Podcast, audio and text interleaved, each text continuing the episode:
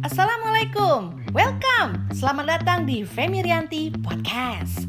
Aku akan berbagi informasi yang bermanfaat ke teman-teman semua seputar customer service, self development, dan masih banyak lagi. Tentunya aku ingin berbagi pengalaman positif dan pengen sama-sama belajar juga loh dengan kalian.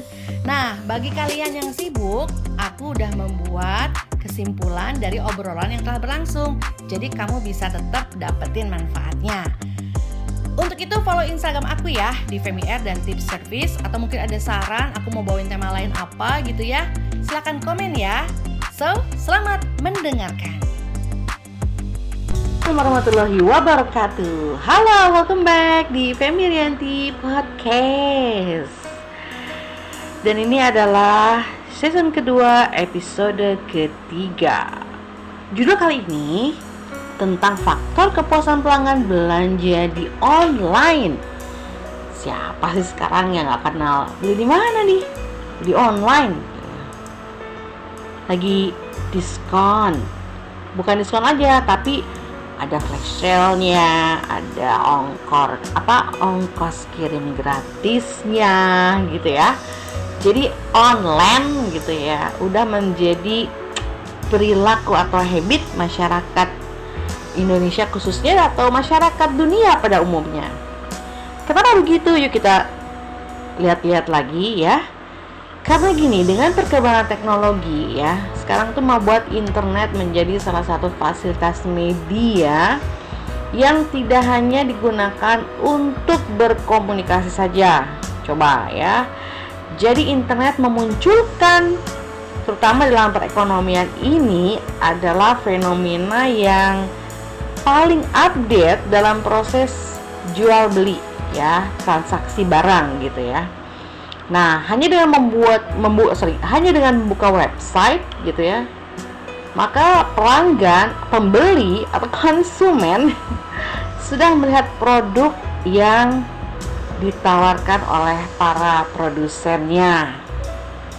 Artinya kemudahan dalam mengakses internet tersebut melahirkanlah namanya online shop yang saat ini sudah menjadi pilihan alternatif dalam berbelanja. Semua kalangan yang lagi sekolah, yang lagi mahasiswa, ibu-ibu, bapak-bapak, semuanya cari pertama, eh ada nggak ya di online? Coba lihat harganya berapa deh, gitu ya. Jadi kayaknya aplikasi online mayoritas mungkin udah ada ya di HP kita ya. Dan hal ini tentunya membuktikan bahwa saat ini teknologi telah berhasil memegang peranan penting dan signifikan dalam dunia perekonomian. Lebih fokus lagi nih guys dengan mewabahnya pandemi Covid ya membuat perilaku pelanggan kita dalam berbelanja mulai bergeser. Yang tadinya langsung ke mall ya langsung sambil jalan-jalan duduk-duduk di meeting sama orang sambil sekarang bergeser ya. Jadi sekarang ya dengan protokol juga ya yang dianjurkan oleh setiap negara di dunia ini maka mereka atau pelanggan ini cenderung belanja online apalagi kita udah ada PSBB gitu kan pembatasan sosial berskala besar. Dan as your information menurut informasi terjadi kenaikan sebesar 23% untuk pembelian domain.id selama bulan April kemarin hingga Juni 2020 ini buktinya kalau para produsen berlomba-lomba untuk memunculkan toko-toko mereka di internet. Tapi jangan salah, ya. Dalam dunia kita yang kita bahas itu tentang kepuasan pelanggan ya. Sebagai pelanggan di mana pun, apa pun itu kita melalui online tradisional atau dia langsung datang ke outlet apa pun itu tetap pelanggan mah pelanggan ya. Jadi tetap aja yang terpenting menurut pelanggan adalah kepuasan mereka. Puas senang bahagia dia beli produk kita. Kepake produknya good quality ekspektasi dia uh, bis, uh, kita bisa memberikan harap lebih harapannya pelanggan ketenangan dia kenyamanan dia gitu nah dengan demikian ayo kita coba sama-sama ulas apa saja sih faktor kepuasan belanja apa saja faktor kepuasan pelanggan belanja online? Pertama, ada judulnya adalah security dan metode pembayaran, ya. Ini yang pertama nih, pelanggan itu ketika dia buka situs, ya, yang dia pikirin adalah keamanan. Kalau saya beli di situs ini, apakah aman dari para pembobol atau hackers? Yang pintar-pintar itu yang sudah menanamkan malware di di akun kita dan mengambil ahli kendali PC kita dan kemudian melakukan transaksi dengan menggunakan nomor-nomor rahasia kita. Jadi kategori aman ini maksudnya semua data kita nih sebagai pelanggan seperti nomor kartu kredit, data personal, alamat dan sebagainya itu aman gak sih gitu? Toko ini sudah mempunyai guard, sudah mempunyai sistem-sistem gak sih supaya apa yang menjadi identitas dan karakter per pelanggan itu bisa tersimpan dengan aman. Nggak berbahaya gitu. jadi kalau saya sih misalnya saya mau belanja nih di online toko online ini belum terkenal. Yang ter yang terjadi di benak pikiran saya adalah aduh saya aman nggak ya ini ya? Ada sih logo-logonya logo-logo bank-bank terkenal gitu ya. Bisa transfer bisa virtual ya. Tapi buat saya saya berpikir ini aman nggak ya? Ini baru lagi situsnya ya.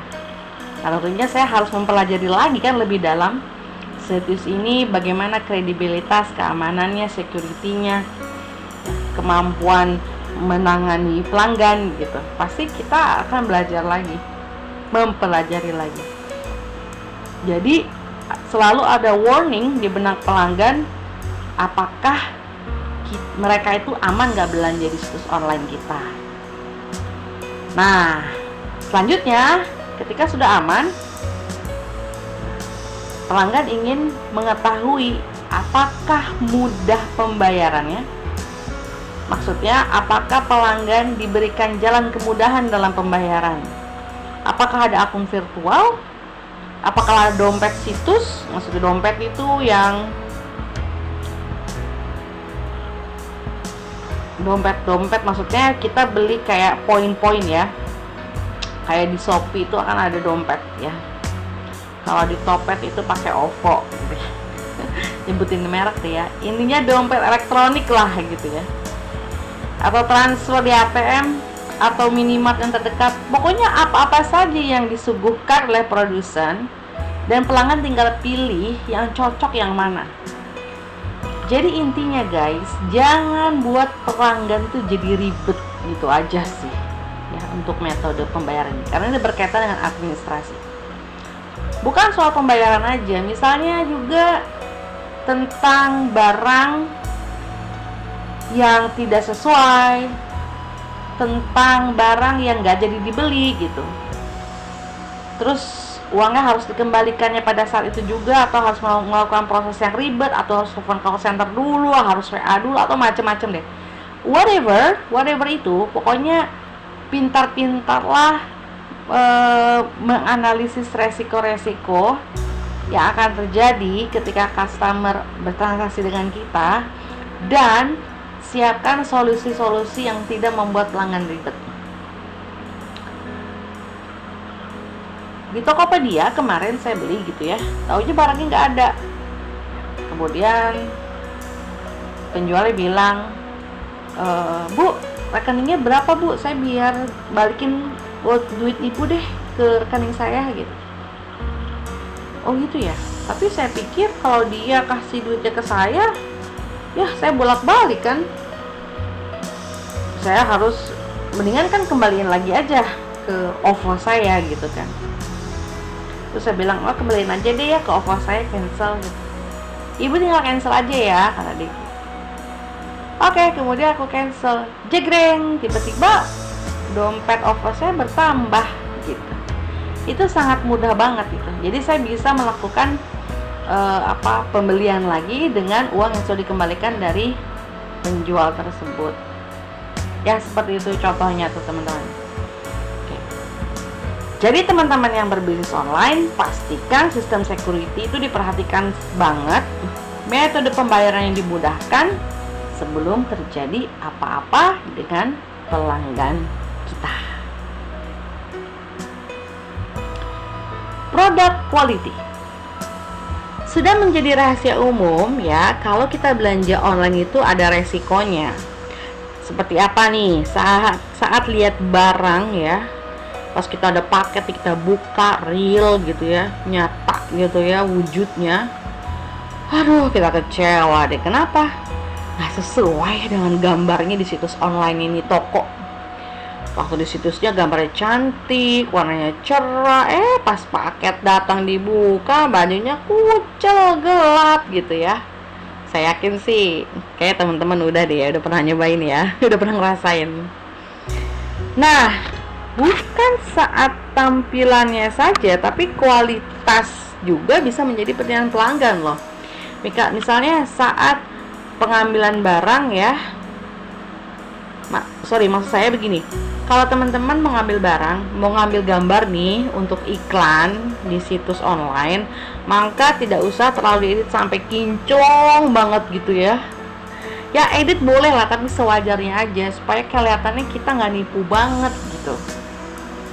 Ya, terutama ya yang berkaitan dengan whitening whitening ya. Kayaknya sih teman-teman harus cari jalan lagi ya, gimana supaya uh, editnya lebih natural lagi gitulah ya oke okay.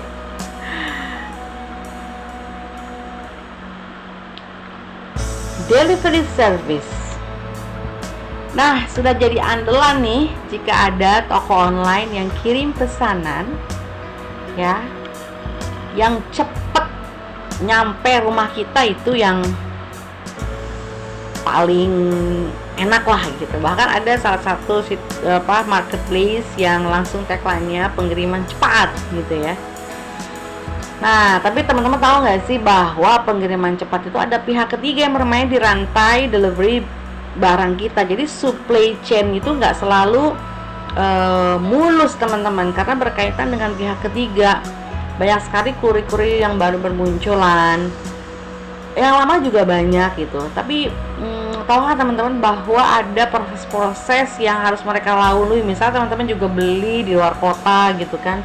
Ada proses pengiriman shipping plane atau saya nggak tahu ya itu. Tapi pasti ada pihak ketiga. Nah ketika pihak ketiga itu ada masalah maka dampaknya akan terjadi terhadap kita sebagai pelanggan Wajar sebagai pelanggan menanyakan hal kenapa barang saya kok nggak nyampe-nyampe ya gitu kepada penjual ya. Penjualnya tuh kemudian balas lah misalnya, oh iya ini lagi ada tersangkut di sini di gudang ini di gudang ini oke terima kasih. Maka eh, kita kalau saya sebagai pelanggan saya agak malum kalau ada masalah sama third part gitu ya. Cuman kan kebanyakan mayoritas pelanggan nggak mau tahu ya gitu. Sebagai pelanggan tuh nggak mau tahu. Dia sudah bayar loh dia sudah ngeluarin uang kepada penjual gitu lah. Sehingga dia mengharapkan sekali paketnya datang sesuai janji gitu ya. Nah kita sebagai teman-teman sebagai pebisnis online nih ya pastikan mengajak mitra kerjasama yang sudah terbukti keprofesionalannya Nah, untuk tips aja nih sebagai untuk tips untuk penjual ya. Nah, jika pelanggan tuh chat ya, direct message ke kamu gitu untuk tanya barang ya, atau apa pun itu lebih baik balasnya jangan pakai auto lah gitu ya. Ini khusus untuk pelanggan yang sudah beli barang ya, karena dia udah ngeluarin uang buat kita kan. jangan membalasnya pakai auto. Itu sepertinya tuh kayak kurang respect gitu ya. Jadi lebih baik kamu chat aja ya.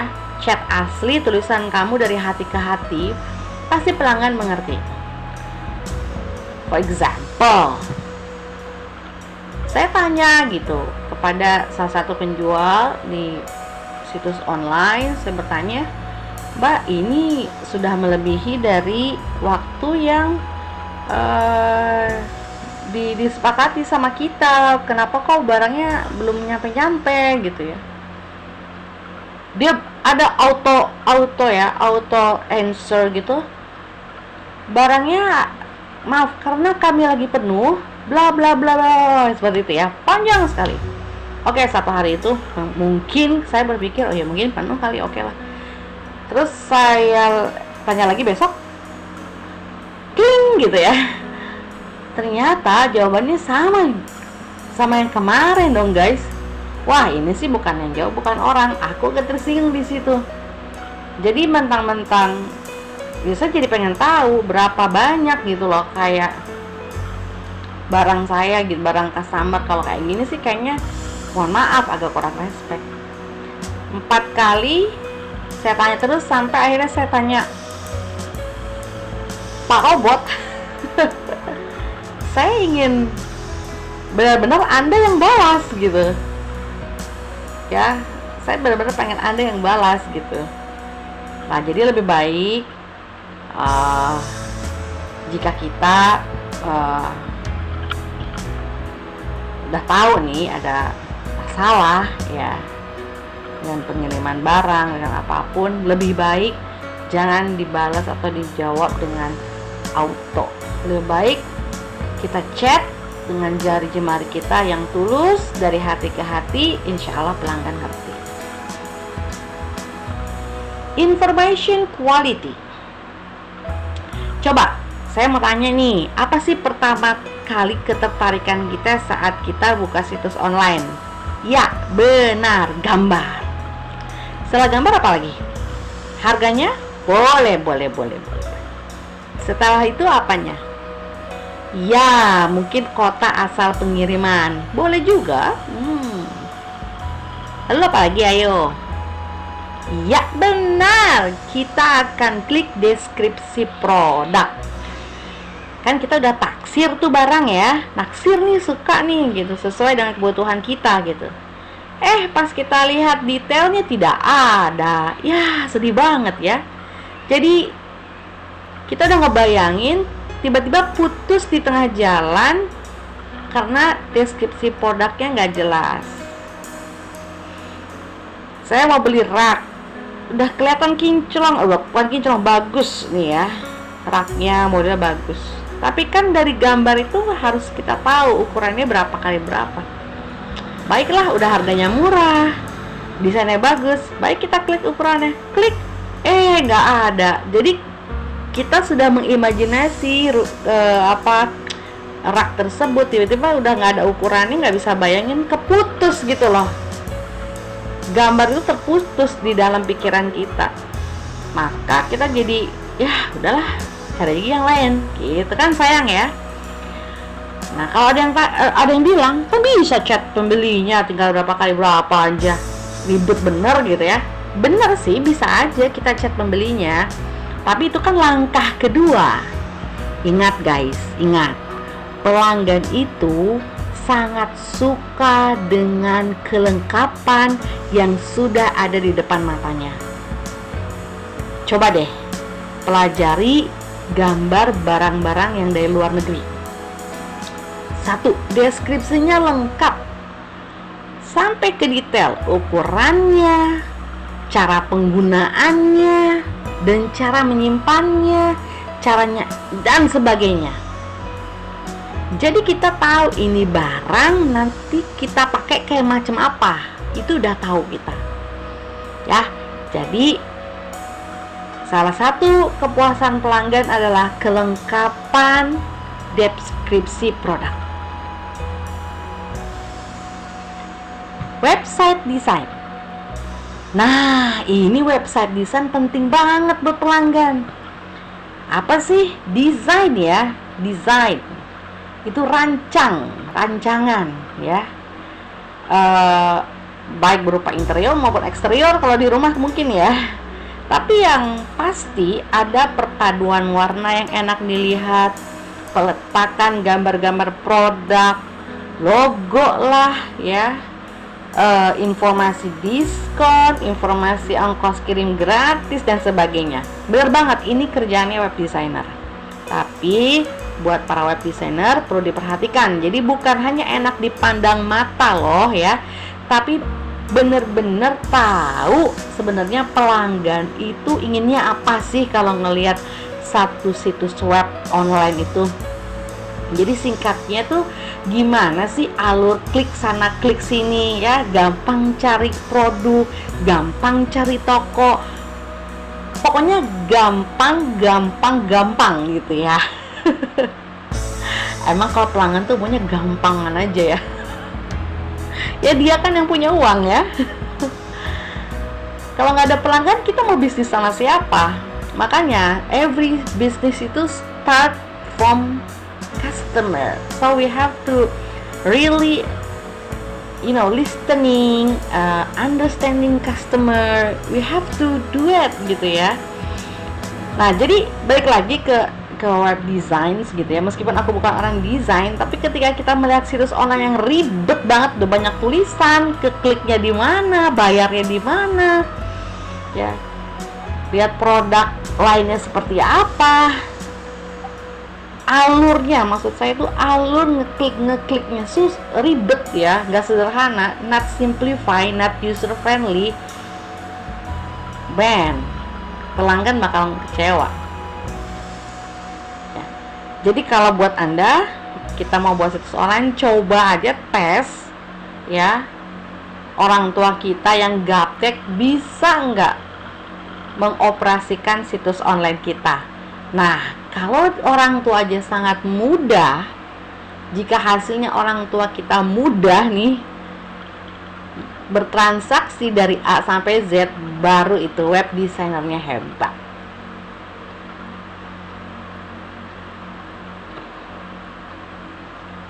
Oke okay guys, ini ringkasannya.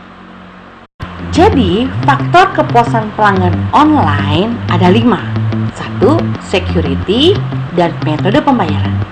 Intinya, pelanggan ingin memastikan keamanan dan metode pembayaran yang mudah di situs online tersebut. Kedua, ada produk quality.